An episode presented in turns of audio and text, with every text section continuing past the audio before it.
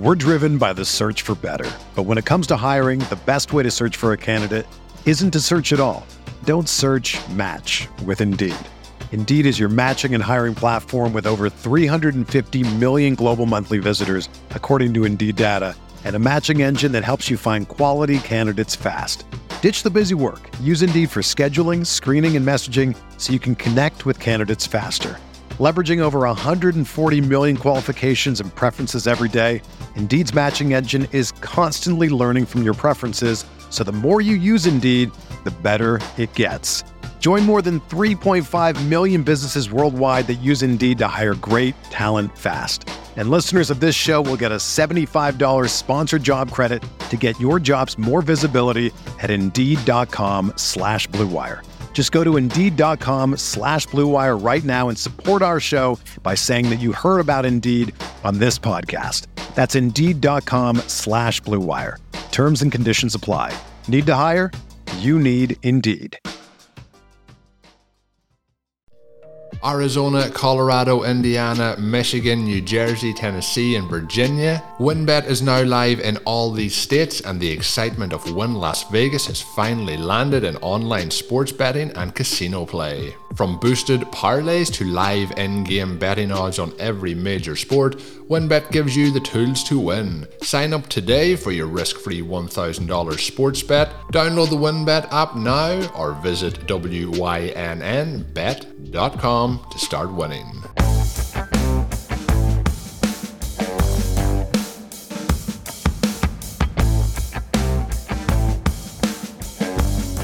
The biggest the Zero RB Watch and Stealing Signals. That's what we're talking about today on Stealing Bananas. I'm Ben Gretch. You can find me on Twitter at Yards Per Gretch.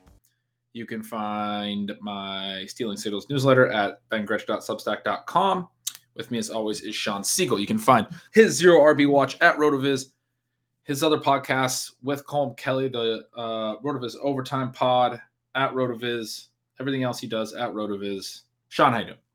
Good. Colm and I recorded earlier today. We got that Tuesday edition out. It was a lot of fun. The Kansas City Chiefs were able to escape the New York Giants. We do have a sense of the level the Chiefs are playing at. They are playing at the New York Giants level. So uh, Patrick Mahomes got a lot of passes to Travis Kelce. Ben, you and I have a team that went into Monday Night Football. We were down two points in the Hill versus Kelce battle.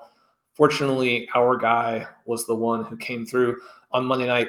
Patrick Mahomes threw the ball exclusively behind the line of scrimmage in this game, and yet we did get 12 receptions for Tyreek Hill. But this is our best team. We have a number of teams doing well. I'm excited about how this is all working out. How would you say we're doing in our attempts to have six of the top 15 wide receivers? We talk about it a lot that for zero RB or modified zero running back, you are trying to get six of those top 15 guys. Uh, our top end is looking pretty good. And I think that if we can get a little bit more, really, we need one more breakout to have this team where we want it. but we have some multiple options to get there. Yeah, I sent you a, uh, a note about this team that I was getting very excited about it. Uh, I mean, obviously, the Derrick Henry news, uh, a huge bummer. I mean, I, I, just like I wrote about this in Stealing Signals this week. I know, you know, you know, obviously, Shawn, you and I don't draft him a lot, and I know people are always sort of you know wondering how people are going to respond to this type of thing. Obviously, you don't want to root for injuries. I it having talked with you off the air and behind the scenes over the years, like neither of us enjoys this, uh, and sometimes it can come across disingenuous to be like, yeah, this is going to help our teams, but we also don't want to see this happen. Yes, this is sort of the the kind of chaos that we talk about when we talk about zero RB you know, it's an example of something that we say can happen, even though we don't know specifically whether it will or when or how it might. But that doesn't mean we're like grateful that it, you know what I mean? Like, I, it's just, it's an important point to make and it can come across disingenuous, I think. And it's something that I do want to emphasize because I mean, both things are. I'm bummed. It's fun to watch. He's a very, very fun football player to watch. I'm, I'm comparing him to Jim Brown lately. I was actually really excited to see how long he could keep this going. I mean, it's been really an incredible run. Yeah, and I, I talked about I wrote an extended introduction to the Monday article this week, really talking about this and how we know these things are going to happen and we build the teams around it. But we're not rooting for it. Uh, we don't have any Derrick Henry. We're rooting against him, but we're rooting against him to be stopped on the field, not stopped by injuries. And this robs a little bit of the excitement of having a DeAndre Swift team or having one of these other early round running backs. You know, if you have a, a Kamara team or a Cook team, Elliott, Aaron Jones, you know, we have our big team here uh, is fortunate enough to have Najee Harris.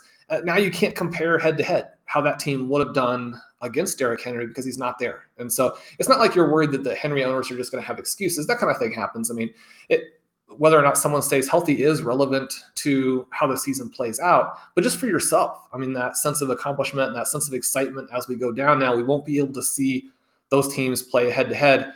Obviously, there's the human element of this is a real person. We were excited for what he was doing as a reality player. And I compared it to, and I'm sure that there are some examples in between, but for me, it was a lot like when Priest Holmes went down in 2004 coming off of back-to-back, you know, 400 point fantasy seasons. I wasn't really playing fantasy seriously at that time, but obviously growing up in Kansas City, a huge Chiefs fan. You have this guy who's in the middle, suffers what I mean, he played for a couple more years after that, but was never the same. It was essentially a career-ending injury for him. Hopefully that won't be the case for Derrick Henry. Priest Holmes was older, his injury was more significant, the kind of thing that doesn't really heal very well. well you know, I, I hope that Henry comes back. I, it sounds like he's done. I mean, there were there were some statements that maybe he could be back for the reality playoffs if the Titans do make it. I'm kind of rooting for them now. Uh, would love to see what he could do in the reality postseasons. The more likely thing is just that he'll be back in 2022, and I hope he comes out roaring just like he did this year and and looks the way he's looked because all of the star players in the NFL bring that energy, that excitement that, that makes the whole thing fun. And you know, you contrast this and then some of the other news. Uh, you, you, know, you just you feel for Calvin Ridley. You hope that he is doing okay. You hope for you're rooting for and just sending your thoughts and and you know hoping for the spiritual health of everybody involved in the Ruggs situation. Some of these bad things will happen. None of that yeah, is, is anything that we want to see. Yeah, for the for the football community, hasn't been great, and so you know thoughts are with Calvin Ridley and thoughts are with the the victims and, and the Henry Ruggs thing, and and that is just such a heartbreaking situation, obviously. Um, but you know, one of the things that, that you said in there as well was just sort of the the idea of you know wanting wanting to lose to to other teams that are uh, in their best. I mean, just to circle back to Henry, I mean, I it's like it's like fun to have a foil that is just like so anti, you know, high value touches and everything, and he's just unstoppable, man. And like I I don't want to lose to some crappy team with some crappy players on it. Like it is kind of, um, you know, sometimes you can just throw shrug your shoulders and be like, dude, this is Derrick Henry doing amazing things. And I mean, it's uh, it's almost like I'd rather lose to the Derrick Henry team in, in some ways. So yeah. Anyway, I mean, from the from the the the fantasy perspective, the competitive perspective, it does suck, like you said from the football community perspective, we don't get to watch Derrick Henry now. Now we watch Jeremy McNichols and Adrian Peterson at 36, and we won't have Calvin Ridley out there, which is, you know, obviously an entirely different situation, totally understandable. We hope, you know, he'll be back when he's ready. We won't have Ruggs out there, which is, you know, a, a third situation, obviously, but it just, it, it does like, you know, it's not as enjoyable. You know, I don't want to lump all these in together; they're very different situations. But it's not as enjoyable to have to not have the best talents on the field, obviously, and that's that's a huge part of it. It really that point really relates most specifically to Henry. And uh, we look at some of these things that happen, and you know, people always ask us, how are you going to play those eight wide receivers? And as the season develops, you you find out very quickly that there are just so many different ways that you could not have someone you were counting on, and you want to win uh, during the bye weeks, you want to have an ascending team as you get to the fantasy playoffs. And in order to do that, you've got to have a lot of depth. So our team there, we're lucky enough to have started with Tyreek Hill. We have Deebo Samuel, we have Ja'Marr Chase, three of the top five. Then out of Chase Claypool, who is struggling because Ben Roethlisberger cannot complete, at this point, perhaps not even throw deep passes. We have Terry McLaurin on the bye this week. Uh, his air yard numbers and air yard share always extremely high, but without anybody else to demand defensive attention and with Heinicke struggling a little bit in that environment, he hasn't been able to convert quite as well as we would like. Still averaging over 15 and a half points per game. You can't uh, just shrug your shoulders to that. We're also hoping that some guys get healthy. Will Fuller, Michael Gallup, both of those players, especially Gallup, it looks like will come back off of IR in the short term here, add even more firepower to that Dallas offense. And then Kadarius Toney, Uh, based on how little or how inconsistently he was playing on Monday night before Sterling Shepard goes out again, it would seem like he's not anywhere close to 100%, but an exciting talent who you know kind of fits what they need. Do you have a favorite to emerge there and become, say, our fourth and fifth weapons as we fight down the stretch? Yeah, I mean, I'm, I'm going to pose that back to you because you're the you're the six wide receiver guy. But the part of the reason I went off on the tangent with Henry was I did send you a note, and you know, as I was working through the the Henry news on Monday, and sort of thinking about where you'd want to be positioned at this point, one of the first things I thought was, you know, to to me, and I wrote about this in Stealing Signals, like Henry was sort of the last running back to that had the I think the potential to have that legendary season that as Pat Kerrane put it in his great works uh, this offseason – I mean, I think Austin Ekeler and Najee Harris, they're both up over 20 points per game. They're not really, they're neither of them's over 22 points per game, not particularly close to 25 points per game. We've had at least one player hit 25, one running back hit 25 points per game and play at least 14 games in every season since all the way back in 2015 when when Devonta Freeman was the RB1 and he was at about 21 points per game and no one else got over 17. It was a complete, you know, running back RB apocalypse, as we were all calling it, running back. You know, it was there was no high end running back scoring this year. Now with Henry out, we only have those two guys, Ekeler and Harris, up over 20 points. Neither again over 22. No one really that close to 25. It does not seem likely that we're going to have this legendary season. And so I was kind of thinking through like, what is this going to mean for the for the fantasy season? Who's going to what what types of builds are going to win essentially? And I think probably you would like to have one of Ekeler or Harris in the first couple of rounds at this point, because there is still the relative value of those running backs and all those things. But certainly, zero running back is in a position to do well as well if you do have the right receivers. There there have been some some clear misses in the early parts of uh, the draft, especially, and since there's been some big receiver hits later with Chase and with Deebo, who we both have on this team, and obviously with Cooper Kupp you know, you the, the first couple rounds you could certainly have gone running back and then and then hit on some mm-hmm. receivers in the fourth, fifth. I mean, the biggest thing was like you you had to have been targeting receivers in that dead zone where that receiver upside lies because some of that has really really hit this year. But as I was thinking through it, I was like, you probably want Tyreek Hill because he's the guy I think that KC has this playoff schedule that sets up nice. It's one of the reasons we liked him. They could be in for some shootouts. Obviously, things aren't going great with KC's offense now, but certainly Tyreek Hill has the potential to have two ceiling games in that three week stretch in the main event that can be just so massive in total points overall that he could be basically the key player you have to have. And he was essentially only a first round pick. So he might wind up being that guy. And then, you know, early, you're probably talking about the later round draft selection spots. You know, certainly McCaffrey could come back, Cook could come back, you know, and do very well. But those are guys that have missed time and they're the people that drafted them are probably not in great spots. There's not going to be a lot of teams that make the final tournament without those guys, you know, having contributed much all year. The ones that do will certainly have a contrarian element to their builds and things like that. But I do think having Tyreek Hill at the top would be really interesting, and then having somebody like a Najee Harris. And then I thought, well, oh, Shawn, we have a team like that. I went and looked it up, and, and that's why I messaged you. And we do have Deebo and Ja'Marr Chase on this roster. We have TJ Hockenson on this roster. It's a really, really nice team your your question is you know do we have the six receivers necessary? And part of my question is do we have the quarterback upside necessary? But a big part of that will be you know i i think the key player is terry mclaurin. I mean we we picked at the one two turn and we got terry mclaurin late in the third round way after adp he's not a guy that we were actively targeting but he was such a clear value at that point. We took him. We we uh, recorded this. Anyone who was listening back during draft season I'm sure remembers us discussing it that we felt really good about specifically sort of the differentiation element. We might be the only team out there that has Hill, Harris, and then has a McLaurin. So if McLaurin steps up, that is something that could really make this team have a chance, you know, in a, in a perfect world scenario to contend for the overall title. I mean, it does still have Deebo and Chase, two of those key players you have to have. It doesn't have Kupp, who may be the most key player right now. But I think McLaurin is the one, at least from a perfect world standpoint, that I'm excited about. Still excited about Gallup and Fuller when they get back. Toney's the other really big wild card. Um, Claypool, I would say I'm not I'm not particularly excited about right now. like Claypool, it's it's all it's all done there. I don't know. What do you think? What do you think about that? Yeah, I'm looking at this team. It's 198th overall. It's a lot of fun. We've given up a ton of points at the quarterback position. We don't have a clear answer there yet. And uh, we're seven and one. We're in first place, but there are three other teams in our league with over 1,200 points already. So there's a lot of competition, some good builds just in this individual league, much less than the whole thing. So we've got a lot that we will be dealing with. You mentioned this Harris build. I really like him in there with the double digit EP in terms of rush, in terms of receive. That's why we went for him.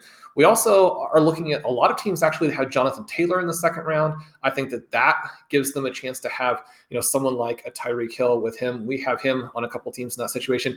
DeAndre Swift is a little bit less exciting after the complete meltdown with Detroit. Not only did he lose the garbage time touches or the ones that ended up being really valuable on the drive where they actually scored, but he had a big offside or a uh, illegal formation penalty that wiped out a good play for them. He had a fumble that was returned for a touchdown. Didn't have a good game. Didn't have a good reality game, and that's something that we're always looking for from our players too. You have a better chance of impressing your coach, getting those key touches when you do actually play well. But there are some formulations like that that I really like. I do think that Hockenson now, and, and this was kind of the thing, I, am not off Pitts at all. I don't want to give that impression. But when I was mentioning on our big show last week that with Pitts, it was an example of a couple of big games, and you know where might we go with him? Uh, we kind of see this fluctuating back and forth. Where now, I think if you have T.J. Hockenson, like this team does, you've got to be pretty excited because he's been able to fight through this time period where maybe he was enough compromised, even though he played through it, that it was hurting him. The defenses were obviously giving him extra attention. The team was talking a lot about how Opposing defenses are trying to take him away. What do we do about it? Is he good enough? And is Jared Goff good enough? Because both of those things, especially the Goff part, is a real question. To fight through this, it was really exciting to see him catch 10 of 11 passes here in a tight end premium. You get 10 receptions, you know, you're well on your way to a big game, uh, regardless of what else might happen there. So I'm excited for that. One of the things we talked a little bit about this on the previous show, but DeVante Parker's return seemed to foul up kind of what the Dolphins were doing passing wise. Now, a lot of this is simply that they played a good pass defense, and Waddle was not efficient with the targets that he got in that game. So that's a little bit of an element there. But Fuller, I mean, he's been so good, and yet in a passing offense that's struggling and could have a lot of different targets that it's going to. I guess I have my concerns about that, especially when uh, we don't know. I mean, they they claim that he's getting a little bit closer, but you, you see a little bit from Jerry Jeudy. Again, apples and oranges, but Jeudy not looking like himself coming back. You have a situation where they have Courtland Sutton, Tim Patrick was still involved. They've got the two tight ends. That could be similar to what we're looking at with Fuller, to where you actually like to have a couple of weeks that you can see him perform before you start to plug him in on a lineup that you're trying to win in a big way with. So I'm hoping that he gets back sooner rather than later. You mentioned uh, some of the situation here, and this is one of the things I was actually a little bit surprised by when I went through the numbers today for the zero RB watch. I was focusing on the NFC this week that I mean, it's just pretty bleak actually for some of the top guys. You look at Alvin Kamara, he had a negative eight fantasy points over expectation week. It was the second one of those that he's had this season. Mark Ingram returns, but Kamara's carry target split, you know, not what you would like, not what it was the previous week, where it seemed like maybe he, you know, he will break out. You get the quarterback injury. Season low snap share for him as well. Season low route share for Kamara as well. And so, I mean, we're talking about him. one of the things with Kamara, and I think that you know people tend to really just ignore the efficiency stuff. But I mean, I like to emphasize, especially when you look at it in terms of, of fantasy points over expectation and this EP versus FPOE sort of dynamic.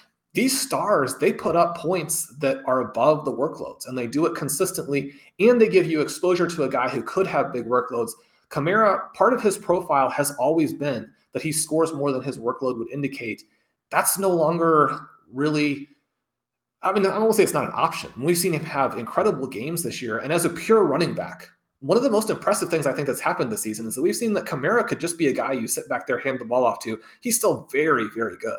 The idea that he's somehow worse as a runner than some of these other people, and, and maybe that idea doesn't exist, but it's certainly for anybody who thought that, you know, that's been disproven. But his situation now not very good. We talked about selling Cook because his situation wasn't good. We had another you know, nightmarish performance from Kirk Cousins. Just Justin Jefferson doesn't get the targets he should get, but also played very poorly against the Cowboys. That sets up a dynamic where Dalvin Cook doesn't get high value touches. And so you have a situation there, you know, going forward schedule wise isn't very good. You have Ezekiel Elliott here where the Cowboys actually rely more on the passing game. One of the things I mentioned in my article, I think it's kind of an interesting topic just sort of overall. Sometimes when the starting QB is out, we get this impression that now, okay, the offense is going to have to run through the running backs, especially if the running backs are very good. I mean, Elliott and Tony Pollard are very interesting guys from that perspective, but especially when you don't have the passing threat and or have it in the same way. We got a good game from the backup here, including an amazing game-winning touchdown pass to Amari Cooper in the back of the end zone there. But when you don't have the elite QB that can manage some of these drives and where you can hand off, hand off, hand off, commit, complete the pass you need to keep the drive going, you actually need to go more to the pass, even though it's counterintuitive, because passing plays are simply just worth so much more on a per play basis. We saw that happen in this game. Their pass rate in neutral game situations jumped up over their season average. Elliott uh, it was stuffed with the Vikings thinking, okay, well, they're going to try and work through him. They were able to stop him. When you look at Elliott's talent level now within the context of Tony Pollard also siphoning touches, you have a lot of these first round draft picks who it's not that they're bad. It's not that you don't want them on your team. And it's not even necessarily that you had a better option because someone like Derrick Henry now is injured. But Tyreek Hill, when compared to those guys, uh, becomes, uh, I think, pretty exciting, right? These top running backs, they don't necessarily have the ability to carry teams in the way I think a lot of the second round running backs even now have going forward. Then we're going to take a break right now. But when we come back, we're going to sort of circle back around to this idea of the New Orleans Saints. They have the big win against the Tampa Bay Buccaneers. They own them during the regular season, but they're now looking at uh, really a sea change in terms of the franchise. We hope Taysom Hill will be recovered from the concussion. He'll be back. That is relevant for Alvin Kamara. It's relevant for the pass catchers, but also makes him an interesting choice as a quarterback as we get into these you know, more difficult times to fill rosters heading down the stretch. I'm going to get your thoughts on Taysom Hill and the Saints' new direction offense when we come back. Colm Kelly here, the executive producer of the RotoViz Radio Podcast Network and co host of the RotoViz Overtime Podcast, along with the phenomenal Shawn Siegele. The wait is over, the NFL season is here, and there's no better time than the present to sign up for a RotoViz NFL Pass. You'll get access to all of our content, all of our tools, everything you need to help you for that in season success. As a loyal podcast listener, you can get yourself a 10% discount to a RotoViz NFL Pass just by adding the code RVRadio2021 at checkout. Or go to rotoviz.com forward slash podcast for more information. Let's go get those championships. I hope you enjoy the podcast. We're driven by the search for better. But when it comes to hiring, the best way to search for a candidate isn't to search at all. Don't search match with Indeed. Indeed is your matching and hiring platform with over 350 million global monthly visitors, according to Indeed data, and a matching engine that helps you find quality candidates fast. Ditch the busy work. Use Indeed for scheduling, screening, and messaging so you can connect with candidates faster. Leveraging over 140 million qualifications and preferences every day, Indeed's matching engine is constantly learning from your preferences, so the more you use Indeed, the better it gets. Join more than 3.5 million businesses worldwide that use Indeed to hire great talent fast. And listeners of this show will get a $75 sponsored job credit to get your jobs more visibility at Indeed.com slash BlueWire. Just go to Indeed.com slash BlueWire right now and support our show by saying that you heard about Indeed on this podcast. That's Indeed.com slash BlueWire. Terms and conditions apply. Need to hire? You need Indeed. When you need mealtime inspiration, it's worth shopping Kroger, where you'll find over 30,000 mouth-watering choices that excite your inner foodie. And no matter what tasty choice you make, you'll enjoy our everyday low prices, plus extra ways to save, like digital coupons worth over $600 each week. You can also save up to $1 off per gallon at the pump with fuel points. More savings and more inspiring flavors make shopping Kroger worth it every time. Kroger, fresh for everyone. Fuel restrictions apply. All right, Ben, as we continue to work through the buys And we know that the rushing ability, and we can see with Justin Fields, just with the one game where he actually does break out and create some rushing value, how the interest in him obviously skyrockets. Taysom Hill, a guy who can do that and really could be Jameis Winston, because Jameis Winston was not impressive, could be that plus the rushing in the Saints offense. How excited are you for Hill, and what does this mean for Alvin Kamara, who's already been dealing with so much this season? Yeah, I mean, part of the reason I wanted to, go into this um, is I do think most of my readers of Stealing Signals are also listening, and I hope because I the, the Saints, to, to be perfectly honest, was the Saints game was one of the last ones I did this week, and uh, I, I kind of went through it, I guess, a little too quick because I didn't really spend a lot of time considering the ramifications of Taysom Hill. I was a little bit actually potentially excited about Alvin Kamara. That the snap rate was down to a season low, the routes were down to a season low but uh, Mark he, Alvin Kamara got all six of the green zone touches. Mark Ingram had a couple of catches, but didn't run a ton of routes. Um, and it looks like basically Mark Ingram can be there to help take some of the heat off on, on some of the low value touches, and Kamara might have a pretty good hold on the high value touches, which would be nice because he hadn't had more than five high value touches in uh, any of their games before the bye, their first five games. And in the past two, he's been, uh, I believe it's 11 and 8 or 13 and 8. I mean, way, way higher. Back in Alvin Kamara range, because that's sort of where he's typically sat, is in the high single digits and at times breaking into double digits. And so that's why the you know the first five games were so bizarre. I mean, that's just one way of putting it. But we, we know he's been in a different role this year. But these last couple weeks has gotten work around the goal line, has gotten receptions in a in a way that's been really helpful. And so part of me was a little bit optimistic that, okay, even though the snaps go down and everything, a higher percentage of his touches will be these high value touches, which could be very positive. The part that I feel like I didn't really think through was the impact of Taysom Hill. Basically, I was just thinking, okay, Jameis Winston's hurt, but Trevor Siemian was playing and, you know, he was similar to, to Winston. But obviously, Hill is, is the likely starter now. And Hill's going to change things pretty drastically. He's not going to throw to the running backs a ton even when he did throw to the running back some last year, I think we talked about this in the offseason. I just recall a couple plays, and I remember I went back and looked at a couple of them in the offseason where, I mean, there are some quarterbacks that are just good at getting the ball out on time to their running backs, and there's others that sort of treat the check down as this last minute sort of freak out and fire the ball in their general direction.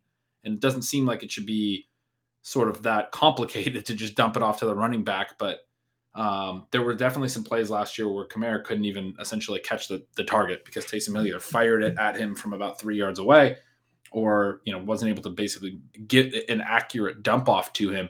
And then more practically, it's just not going to dump off a lot. He's going to be someone who's going to look downfield, make his read, and then run. And that's how you know we see that with a lot of the scrambling quarterbacks. So thinking through that a little more, then you're a little more concerned about the fact that Alvin Kamara loses snaps and loses routes if there's not really going to be a lot of high value touches in the offense generally, which I think there won't. I think there will be a pretty substantial dip if Taysom Hill is starting. He's going to also factor into the green zone touches, into the rushing touchdown equation. And so that's a negative, right? And so there are a lot of elements here that, um, for me, that actually become pretty worrisome for Kamara. But Hill himself is a pretty interesting fantasy player. I mean, we know that he can rush for a bunch of touchdowns. He had the five, excuse me, four starts last year. He rushes for two TDs in the, each of the first two, but didn't throw a lot. And then in each of the last two, he doesn't rush for any TDs, but he does run for uh, 116 total yards over those two games, which is a really nice base of points. You know, even if you're not rushing for touchdowns, the fact that you're running for the, for that many yards is very positive.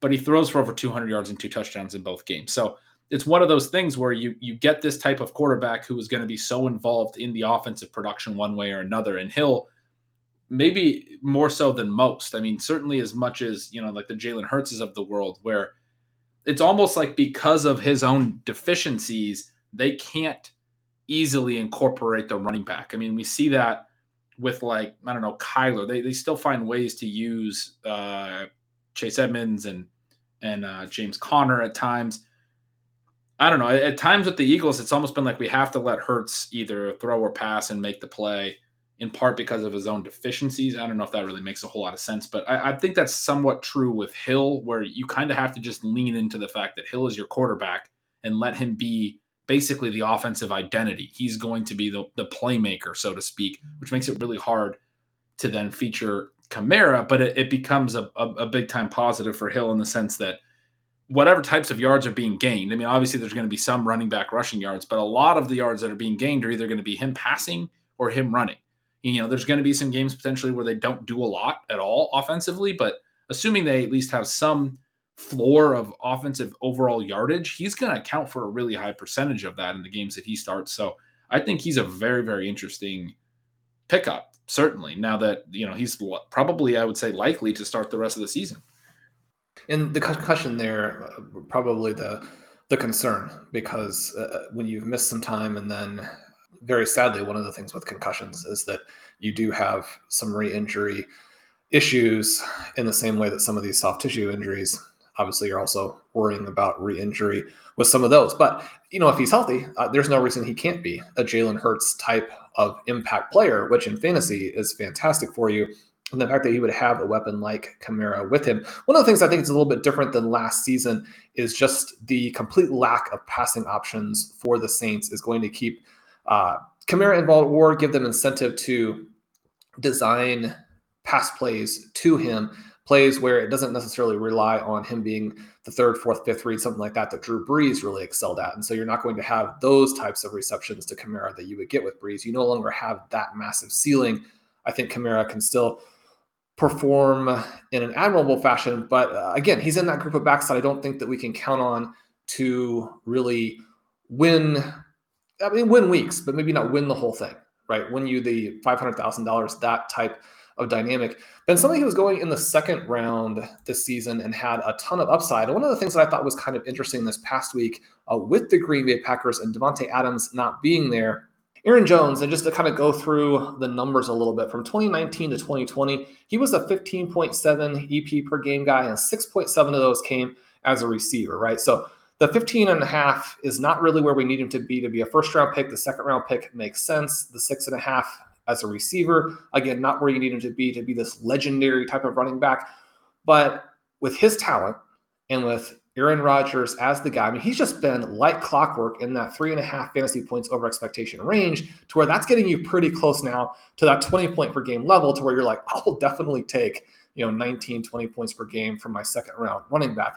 The thing that had been weird is those numbers in 2021 were lower despite the departure of Jamaal Williams, who had been averaging a little over four points per game in terms of receiving EP. Now, he doesn't have that new role with Detroit, but he definitely had it last year with the Packers. And so for him to leave and AJ Dillon not to really take that over, and Dillon, someone he had the uh, four targets in week five, but he's only got two since then. And Dillon, you know, we've got him on some teams. You and I love him. We think he's a huge talent. I was going back through the Packers, one of these teams where they actually throw down inside the five which can be a little bit tricky. Dillon, despite his size, athleticism profile, only I think the one carry inside the five. So that's hurting him despite the fact that he looks great 16 carries, 70 plus yards in this one. The thing that is so notable about this is that with Davante Adams out, he gets the 11 targets. That's better than any previous two game stretch this season. And with those 11 targets, he's now back to the full profile that he had from 2019 to 2020. And so eh, if you have Aaron Jones, I think you have to be very excited about the fact that when they need explosiveness, when they play a good team, when they have any issues with the receiving weapons, and they no longer have Robert Tonyan too. He hasn't been involved in a huge way, but even if a guy hasn't been involved, if he had the potential to get back involved, and you have the potential for some of these other guys to take away some workload, Aaron Jones clearly the centerpiece when the Packers need points, I think that if you have him, you've got to be very excited about what just happened. Yeah, I definitely agree there. Um, a couple interesting points. I mean, I completely agree with the way you framed the way that they use him, which I think is interesting. Uh, I think a lot of people are sort of aware of that trend now with with the Davante Adams splits when he's in and out, but it is something we talk about. Like is this player the best player on his team or is he the second best player or what? Like I'm, that's the Packers clearly see it that way. That you know, uh, sometimes you'll hear um, in, in, relation to play calling, football people talk about calling or think players, not plays, right? Instead of calling plays, called designs that that get the ball in the hands of specific players. And same same thing is true with game planning and everything else. And that's something that we're kind of chasing when we talk a lot about efficiency and all these things, and not just focusing on the actual opportunity that's been there before. And we've seen this. Uh, you know, the the flip side we've seen. We saw it with Robbie Anderson last week. Very much deprioritized. He's been very inefficient. Did not get a lot of opportunity. We saw with Odell Beckham.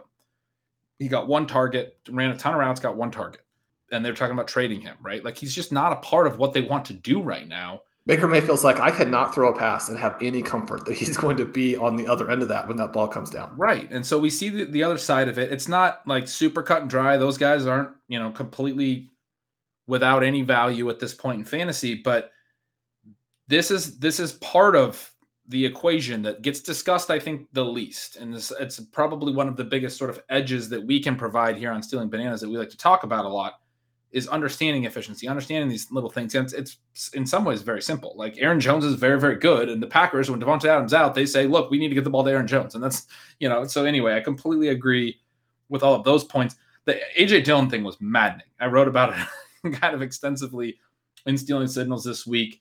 He did not get any carries instead of five. He got one at the seven. I just went on the whole season. Oh, for the whole season, he only has one. I mean, it's it's been crazy. Yes, he only has a couple green zone touches the entire year what was so crazy about that in that particular game was first of all in the second quarter they got down to the three yard line after the uh, Rondale Moore fumble. They threw three straight times, couldn't complete any passes to nobodies. Right? They have no receivers, and, and they kick a field goal. Then they get back down there in the fourth quarter with an opportunity to put the game away. They have a first and goal from the three. They throw the ball. They get a defensive pass interference. Now they get a first and goal from the one. They run it with Aaron Jones. I understand running it with Aaron Jones because Aaron Jones has been a very effective green zone runner in his own right. And he scored, and then they reviewed it. And I mean, I, I, saw some people say, show me the angle where he didn't score. I mean, my opinion is that he it was pretty clear that he didn't get in, but you know, to each his own. It, it could have very well been uh, you know, a, a, play that stood. He didn't get in, or he wasn't ruled to have gotten in, is what I'm trying to say. It didn't count. They ran it to him again on second down. He didn't get in. Third down, they took a delay of game, so they threw kind of understand that. They're back at the five, five and a half or whatever. And that's when Rodgers did the run, the scramble, and lowered his shoulder and tried to power in and got tackled at the one. Now they have a fourth and goal at the one, another opportunity at the one yard line, and they throw and they don't convert. And it nearly costs them the game because Arizona goes all the way back down the field and is in scoring position. And if AJ Green didn't, as one of my Twitter followers uh, quoted you, didn't feel so offended to have been targeted like he does at times, as as Shawn Siegele likes to put it. They probably would have been able to score on that drive and, and potentially won that game. Arizona would have. What is so maddening is, is, is the sum of the of the of the multiple drives. You have all these plays from the three yard line and in. You throw three times the first time around. The next time around, you throw from the three. You did get the DPI. You run twice to Aaron Jones. You end up throwing again on fourth down from the one you, there's basically five called pass plays, two called runs. The runs are both Aaron Jones. Again, not going to complain too much about that. But if you're going to go away from running with Aaron Jones in close, I don't understand the five pass plays. And and I also will say, especially in this game where AJ Dillon was running so physically, there was an early fourth down where he got met a yard behind the line of scrimmage. He powers through that. He's two yards behind the sticks. It's a fourth and one, and he he powers through that and gains three yards. He had another play where he put the spin move on the guy who had filled the, the running lane and he had a one on one in the backfield, puts a spin move on him. He's quick as well as big. Well, and one of the things too with Dillon that I think is interesting, you, you see on a couple of these plays, and it kind of goes back to the evaluation coming into the NFL, where there were a lot of evaluators who thought that he wouldn't transition very well, even though he was so productive in college, even though he's so big, even though he's so athletic. But you see the patience, right, on some of these plays too where he lets the blocking develop, where he looks for the hole, he does the stutter step, and then when he hits, he hits with that full, you know, 200 and you know 40 pounds or whatever he is, and that full athleticism. And that's the combination that is so valuable there. And I'm not criticizing anybody who was down on him. We all know that it's very easy to miss on evaluations. It's not that aspect of it. I'm simply saying that what looked like maybe it was a weakness in college, this uncertainty was actually patience. And you know, to go to your point of how good he looked, I mean, he does all of those things that a big guy can do, but he also has this ability to find the hole and to wait for the blocking to develop. He just looks absolutely fantastic out there. Yeah, he looks like a great runner. I will say, I mean, Jones hits holes quicker. I mean, J- Jones is one of the most explosive backs in the NFL. Shawn, you've compared him to Jamaal Charles before, your favorite running back ever, if I'm not mistaken, and one of the most electric running backs ever. I mean, arguably the most electric running back of all time. Uh, certainly, like stats like yards per carry would agree. Um, you, know, you can throw in Barry Sanders or whoever, but nobody hit a hole harder than Jamaal Charles. Uh, but look, Aaron Jones is a similar player to that. There's a reason that he does look really good and explosive and hits holes a little bit quicker and harder than AJ Dillon. And, and by comparison, sometimes Dillon looks like he is a little bit patient or, or, or, maybe slower and doesn't necessarily get back to the line of scrimmage. But he's also massive, and I think that's important. And, and anyway, where I was going with this, he had one carry out of 16 where he got stopped for no gain, zero for loss, one for no gain, one for a yard.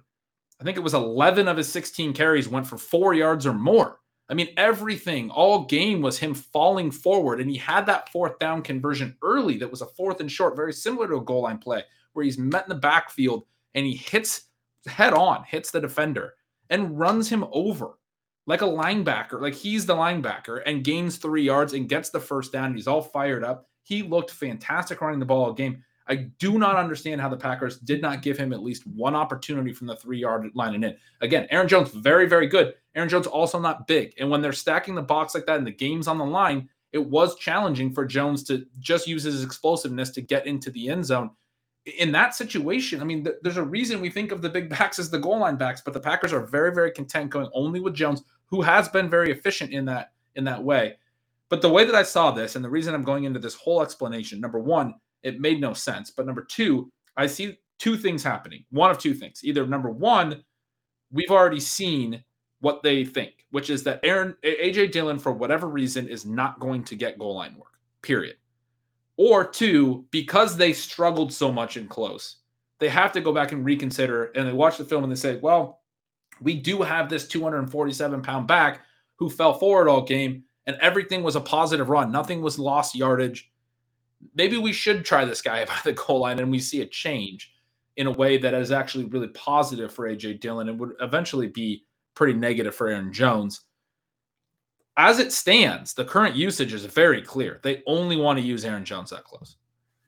Ben, AJ Dillon, you go into our advanced stats explorer on RotoViz. He has been stuffed only 10% of the time this season among running backs with at least 50 carries. That is the second lowest rate in the entire NFL behind Tony Pollard. So use him around the goal line. Maybe he won't get stuffed. He'll get in. I, I should have just used the advanced stats instead of instead of my uh, 10 minute soliloquy. I could have just asked you for that. That would have been great. no, I like the I like the nuance there and the enthusiasm. We know that Ben wants them to hand off to AJ Dillon. I do as well. Buy low. I'm going to say it's a buy low. It's not a thing where they have decided against him. They have Aaron Rodgers. They do like to pass. When you have Aaron Rodgers, you kind of understand it. But AJ Dillon is about ready to make his mark. Then it was kind of interesting. I don't know how interested you are in this, but you mentioned Jamaal Charles, and with that the context, these guys are not Jamaal Charles that I'm about to mention. But we have these cool advanced stats. You can see the before contact, you can see the after contact, you can see the evasion rate, both evaded tackles and broken tackles on the site. One of the things that kind of jumps out to me from time to time is that and, I've mentioned this before. I think it's really cool to have all this information. There's a lot you can do with it in terms of understanding how running backs succeed or understanding why they fail. But you don't have to have a big evasion rate guy to be good, right? You have to have the athleticism to get through that hole and to gain yards. You have Elijah Mitchell and Darrell Henderson, two players with relatively pedestrian numbers in those categories, but they gain yards before contact with Elijah Mitchell, we now have very good numbers in both categories because of that explosiveness in hitting the hole. And both of these guys, they were number one, number two in the NFC in terms of rushing yards this last week. They both scored touchdowns. Darrell Henderson gets in as both a rusher and a receiver, and if they had been up 38 to 0, probably could have gotten the overall workload to really get up there. He's now into that group, and we have him fortunately on a couple of teams where he could be kind of the missing link along with these wide receivers. And now Mitchell, we're seeing number one, why the 49ers pushed him up to the top of the depth chart, what they see in him to be able to do some of these things that Mostert, Jeff Wilson, some of those guys have done in the past. And number two, we're seeing why people paid 90% of their free agent budget after week one to get him. Uh, he could be a big part of what they do. You can go to the strength of schedule streamer. You see he's got a great schedule the rest of the way. The one fly in the ointment, perhaps, is that Jeff Wilson does sound like he's getting healthy, and we know that the 49ers like him as well. Yeah, that'll be interesting. So far, Elijah Mitchell has played right in that 60% snap range between 60 and 70% in every game that he's played week one, week two, and, and then now these recent weeks that he's been back for. He's getting a lot of the, you know, all of essentially the early down rushes. He's not uh, running a ton of routes or catching a lot of passes, but it's not really mattering because he's such an efficient runner right now. Uh, yeah, he's an interesting one. I mean, the, the 49ers have generated more running back points than their high value touches would indicate for a lot of years now. That's something that I've always kept in mind. You do, you know, it essentially Raheem Mostert is the player that that that you know we've been comping Elijah Mitchell to all year, but was able to be very very pro- productive despite a lack of high value touches. And Mitchell's, you know, sort of thriving in the exact same way. It is, you know, it's not necessarily great. The, the one positive note in terms of again high value touches and all of this is he's not getting a lot of receiving work, but in weeks one and two, JaMycal Hasty got the goal line, uh, the green zone carry in week one.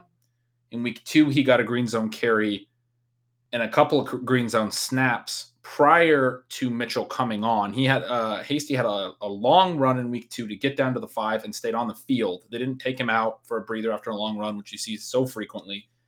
Kept him on the field for a couple of snaps. He got a carry down to the one. Then they brought in Mitchell, and Mitchell got uh, a carry from the one that I believe was originally ruled a touchdown and then overturned or, or, something. It was very close to a TD, but didn't go down as a TD. But so, yeah, in the first two weeks, Hasty ultimately had the two green zone touches and was certainly playing ahead of Mitchell in the green zone.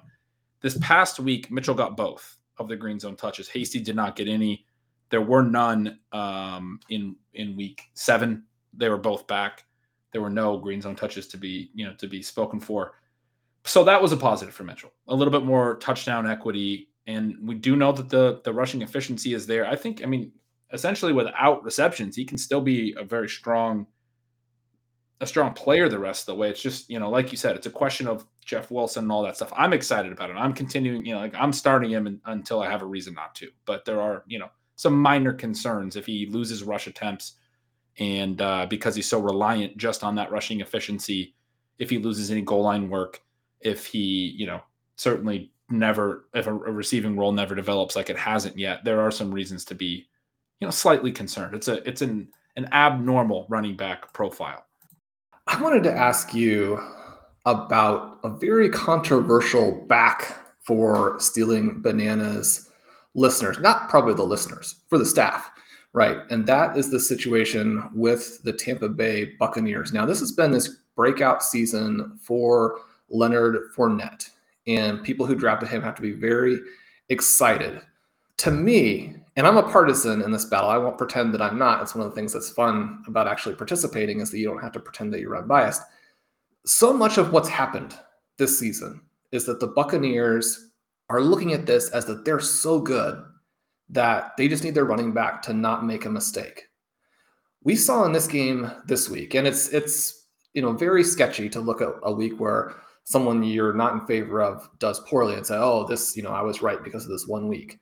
But in this game, one of the issues that seem to just pop up so clearly is that if the Bucks don't have Antonio Brown and Rob Gronkowski, um, they still have a lot of weapons, right? Almost every team in the NFL would love to have a Mike Evans and a Chris Godwin run them out there. Godwin look great in this game.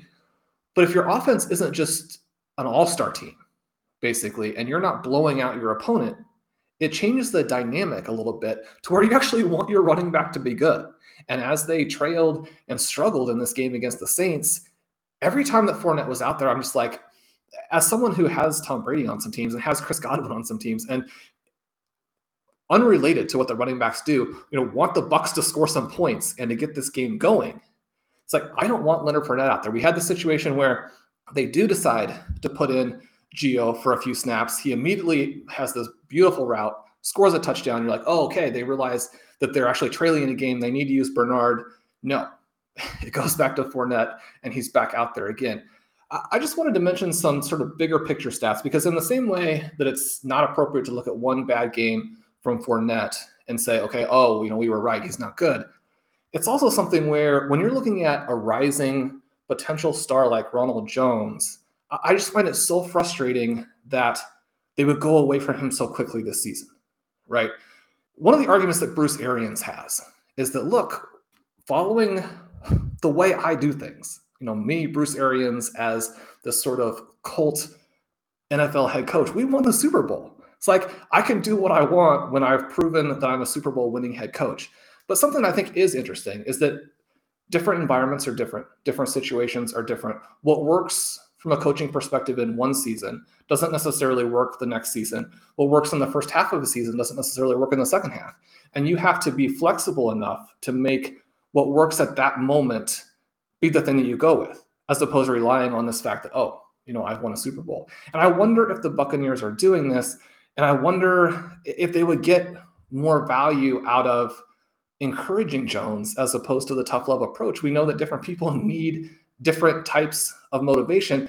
And the thing here, I was kind of looking again through the advanced stats and looking at this, and you don't need very advanced stats to, to, to look at this, but looking at the 2020 season and Ronald Jones as a 3.3 yards after contact back and a five plus yards per attempt back. And one of the things, again, that you notice here is that his evasion rate is not very good. It was better than Leonard Fournette's evasion rate last year. Uh, Fournette is better this season.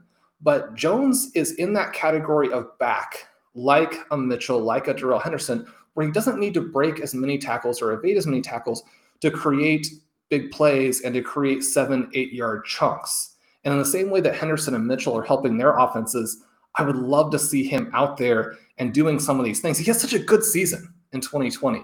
For him to be benched in favor of Leonard Fournette just feels like bullying, feels like trying to prove that you can do what you want because you're Bruce Arians. And watching this game, I felt from a reality perspective that maybe this could be an eye opener. Maybe the coaching staff would say, look, Fournette was not the guy that could help us in a big game, right? I mean, you don't care about all these teams that you're beating badly. When you go into the playoffs, you need to beat the Packers, you need to beat the Saints. And I'm not sure that Fournette is the back to do that, even though we saw last year he played very well in the playoffs. I thought similar watching this game that Fournette, you know, and look, Fournette has looked good. I don't know. Yeah, I, am with you. I don't think he's particularly good overall, and so, you know, again, same, same thing, rose-colored glasses or whatever. In, in this case, you know, neg- negativity bias or whatever bias it is. I don't even know if that's the right one, but uh, I felt the same way. the The issue is, I think we have a lot of evidence that you know, you mentioned the tough love thing. We've been saying that for three years. Like Bruce Arians does not give a shit. Like uh, all he cares about is proving his point to Ronald Jones. I mean, honestly, he he very clearly does not understand that concept that you just said about the fact that Ronald Jones probably doesn't respond well to the type of coaching that he's giving him. It's very, very clear now over the course of four seasons that he's been there. Ronald Jones has been there that he doesn't respond well to that and Bruce Arians does not care. He's going to just keep coaching him the exact same way. Sorry, go, can I get some Gio Bernard at least? Yeah. I mean, when Leonard Fournette catches the ball and tries to turn up field, I'm getting these Adrian Peterson flashbacks. Yeah, and and look, like Fournette has done good things again, but I, am with you. I'm seeing the same stuff. Uh, Fournette's thriving because of high value touches. I wrote this week in the Kansas City and Giants game that as far as you know, talent dubious backups go, Darrel Williams and Devontae Booker had sort of the platonic ideal of the zero RB start. They both ran, they ran 67 and 68% routes, uh, routes per drop back. They caught five and six balls. You get these nice PPR points as a base. They both had a solid number of rushing yards, solid number of receiving yards, such that they both went over 100 total yards without really being amazing in, in either way. They're just, you know, compiling yards because they're being used in both ways. They both had like 15 carries. They both got a couple of green zone touches. Neither even scored, but they both went over 15 PPR points just on that 100 yards, touchdowns worth of, of receptions. It's this beautiful high value touch role that we want. We want guys that run routes on two thirds of the dropbacks, catch five or six balls, get some, you know, get enough of the low value touches to get this base of 50, 60 rushing yards, get 50 or 60 receiving yards. Boom. That is a fantastic profile. And then if you can score a touchdown as well, you are getting some green zone touches. Now you have a 20 point game as I was writing about that, and it was great for these two backs, Williams and Booker, who are, you know, probably not the greatest backs in the world, but they have worked really well. And certainly this week was their, you know, one of their better weeks. And Williams a couple weeks ago had that, and he had the touchdowns to go with it. As I was writing that, I was I almost put a line in there, and I was thinking in my head, this is what has worked so well for Leonard Fournette because the high value touches have been great for him. He's running the routes like uh, around that rate. Maybe it's not quite that high, but certainly catching plenty of passes, getting some rushing work, getting some receiving work. When you're getting touches in all phases, you're eventually going to pop off a 15 yard play or 20 yard play. You're going to get enough total yardage to get to at least 60 or 80 total yards. A lot of times it's 100 or 120. He's been getting a ton of green zone touches. He's second in the NFL over the past four weeks in green zone touches. And so he's gotten some TDs as well. It's all the elements you should want in a fantasy producer. And that's why he's been very fantasy productive. At the same time, like there's nothing special about anything that he's done. There really isn't. I mean, people who think there is are, I, I'm happy for you, but like he's at 4.3 yards per carry. That's not great. It's it's a, it's good. It's a little bit better than average. It's not great. And for his career, he's worse. He's at 6.1 yards per target. That's literally right at the running back average.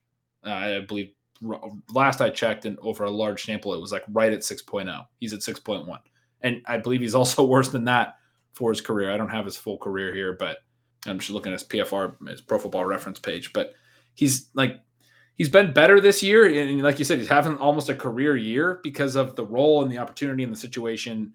But to me, the way he's producing is very much the way that Darrel Williams and Devontae Booker just produced. I mean, he's a he's a backup running back. He's just a guy who has the right types of touches and is getting the right types of opportunities and is making the most of those in a really good offense. And that's fantastic. But I agree with you. You watch Ronald Jones run, he creates yards, he creates gash runs in a way that Leonard Fournette doesn't. And I, I think anyone who doesn't see that is, is probably biased the other way. But again, I'm biased that way. So I don't know. We can sit here and twiddle our thumbs about this all day, but the reality is like Bruce Arians, Tom Brady, all them, they seem to freaking love Leonard Fournette. And the the idea that he's reliable when in reality I'm not even sure he is. I mean, he he puts the ball in the ground too, whether it's you know fumbles or or drops. He's had a couple of drops that have turned in. I think he only has like one fumble this year, but a couple of drops that have turned into interceptions, if I'm not mistaken.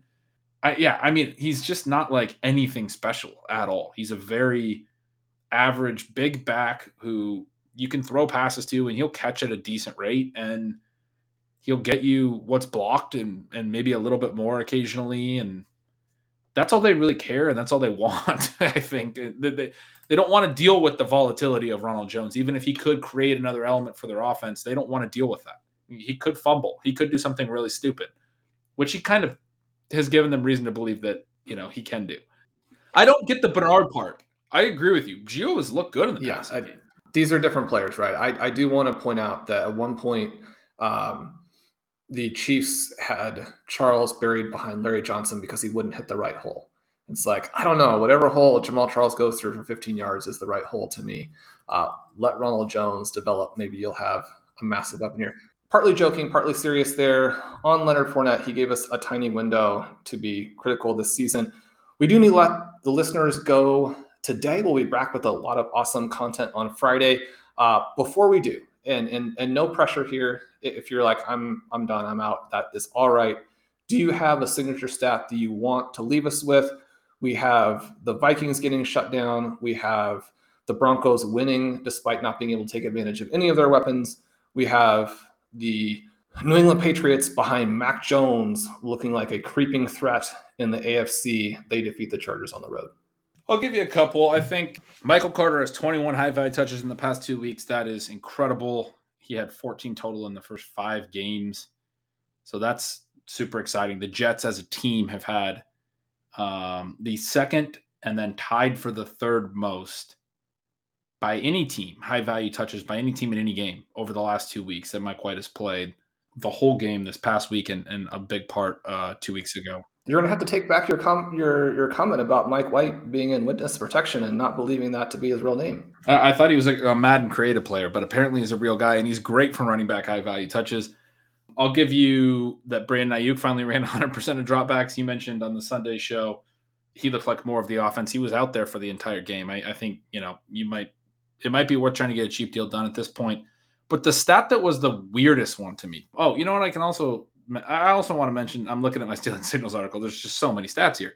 Jonathan Taylor, third straight season high snap share, season high 68% routes. And that was in a game where they threw as much as they did. We talked about how dumb that was on Sunday, but really interesting to me that he had a season high snap share in this game despite 51 pass attempts. They were keeping him on the field in situations typically I would have expected Nyheim Hines to be on the field a little bit more. So that's exciting. We're thinking Jonathan Taylor could score 28 points a game the rest of the way. I, I really am excited about what he's going to do the rest of the way. As efficient and as good as he's looked, he looks like, you know, young Adrian Peterson is the name that we keep throwing out. But who can catch passes? But who can catch passes, who's and running routes and and whew. and the Colts had 4.5 yards per attempt and know they, they need to run the ball more. I hope they have to know that. The stat that was the craziest stat, though, the one that I keep alluding to, the Eagles this week, and they crushed the Lions, right? They crushed the Lions. So you would expect them to have been run heavy. But our, our buddy Michael Leone at uh, Establish the Run has, you know, pass rate over expectation numbers. A lot of places doing it. It's a great stat. Love this stat. They had, because they won by so much, third lowest expect, expected pass rate of any team in any game this season. Despite the third lowest expected pass rate, their pass rate over expected, which is relative to their expectation in that game, and their expectation was already the third lowest, their pass rate over expected was the second lowest figure for any team in any game this season. They had literally the third lowest expected pass rate and also the second they were still uh, I believe is 16 percentage points below expectation. Which another way you can say that is to pull out the expe- expected part and say they're called the rate of called pass plays 30.6 percent. It was three percentage points lower than any other team has had all year. The only other team who has had a single game under 40%, 10 percentage points. I mean, this is massive, is the Bears. And they've done it twice. And we've seen those games with Justin Fields where they've just gone full run. It was one of the most bizarre games in in football this season, that Eagles Lions game for a number of reasons, but that that Eagles pass rate was absurdly low. And I'll also add, while while we're on this pass rate point, the Panthers, you talked last week how they had said they really wanted to be run heavy. They were at negative 15.5% pass rate over expectation. That was the fourth lowest figure for any team in any game this year. So they went really run heavy. You, you mentioned uh, last week against the Giants, they told everyone they wanted to go run heavy, and then they tried to do that and they got killed by the Giants. They they win this game against the Falcons, but they did go really really run heavy again, and also their average depth of target was way down. It seemed like they were really trying to hide Sam Darnold now. So that was another point. Both the Philadelphia and Carolina offenses went massively run heavy this week. Pretty negative, pretty negative, and, and not not exciting. It is. And you look at the Eagles, was kind of a lot of jokes about Boston Scott and Jordan Howard. I don't know how many DFS lineups you had Howard in, but that was one of the craziest hits that we'll see. The Eagles obviously don't have confidence in Hurts passing. Uh, if you have DeVonta Smith in a dynasty roster, you're definitely hoping that they do go in a different direction. I'm, I'm hoping for Jalen Hurts that he gets some of these things going, but you look at the struggles that Tua is having with the Dolphins and you think about him really upgrading the Alabama passing attack. I just there are some contextual things that don't feel great about these two guys as NFL quarterbacks. I did make a note uh, in today's zero RB watch that Chuba, despite having a lot of running back touches that aren't in great situations, he has at 2.4 yards after contact, which again, I talk about how you need to be skeptical of some of these stats, but the reason that one is relevant for me is that there were a lot of concerns again from evaluators that he would be a guy who could occasionally give you a 50 yard run, but otherwise would be terrible, right? Someone who wasn't able to keep his legs driving at contact, someone who couldn't handle NFL defensive lines. I think that that question has been answered at least to an extent. He's not Christian McCaffrey. Nobody's going to be Christian McCaffrey. If McCaffrey can stay healthy, it's hard to see how Hubbard would even have standalone value. But uh, you know, we would have liked to have seen him get more of the receptions. They had Ameer Abdullah come in and steal some of those this past week. We'd have liked to see their offense score more points while he was the main running back. But for an early career audition here, and I mean, they're going to keep him as the backup. So again, it's like, where do you really go from this? But I think Hubbard has looked good. I think you have to be excited about him if you added him in Dynasty, if you used him during the stretch. Uh, we have him on a lot of our teams, and, and he was helpful filling in through some of these other injuries, you know, like with the Saquon Barkley, and just, you know, as part of a zero RB build, he did what he needed to do. Yeah, no, absolutely. Um, yeah, I guess you hope with Hubbard uh, as time goes that the the role kind of can expand. He is a rookie, and when we know that teams limit rookies sometimes. Glenn, it's been fun chatting with you about the games. I'm already looking forward to the Friday show. Week nine is going to be a big uh, hinge week in terms of where we would go with our teams in the fantasy season. We're rooting for everyone as they get their Thursday night and their week nine started. Uh, it, it, should be a lot of fun. We appreciate you listening. If you can, leave us a rating and review. If you left us a rating early on in the Stealing Bananas timeframe, uh, don't feel any pressure to do anything else. But if you want to refresh your rating, it will help us with the algorithm there. Subscribe to our feed. You'll get the show earlier. Uh, if that matters to you at all, it's kind of fun to get it when it does come out there. Please follow and subscribe to Ben. You can follow him at Yards Per Gretch. Subscribe to his Substack, the Stealing Signals newsletter, all the stuff that he's been talking about today. I mean, if you're listening and, and aren't subscribed to that after listening to Ben, then well, I won't say there's something wrong with you because there's obviously not. You're listening to Stealing Bananas, but I think you will enjoy it on top of that. If you want to get a subscription to RotoViz, you can use the coupon code RVRadio2021 at checkout. You'll save 10% there. And until we chat with you again, have a wonderful week.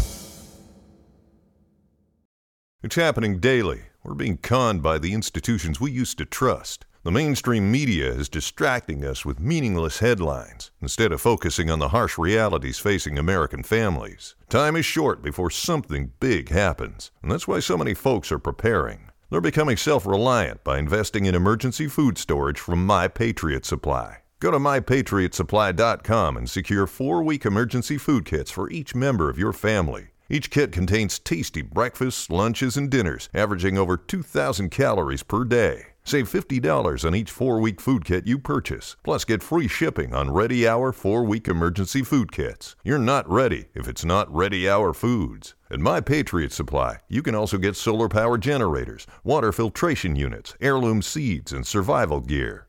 Order by 3 p.m., and your unmarked boxes ship the same day.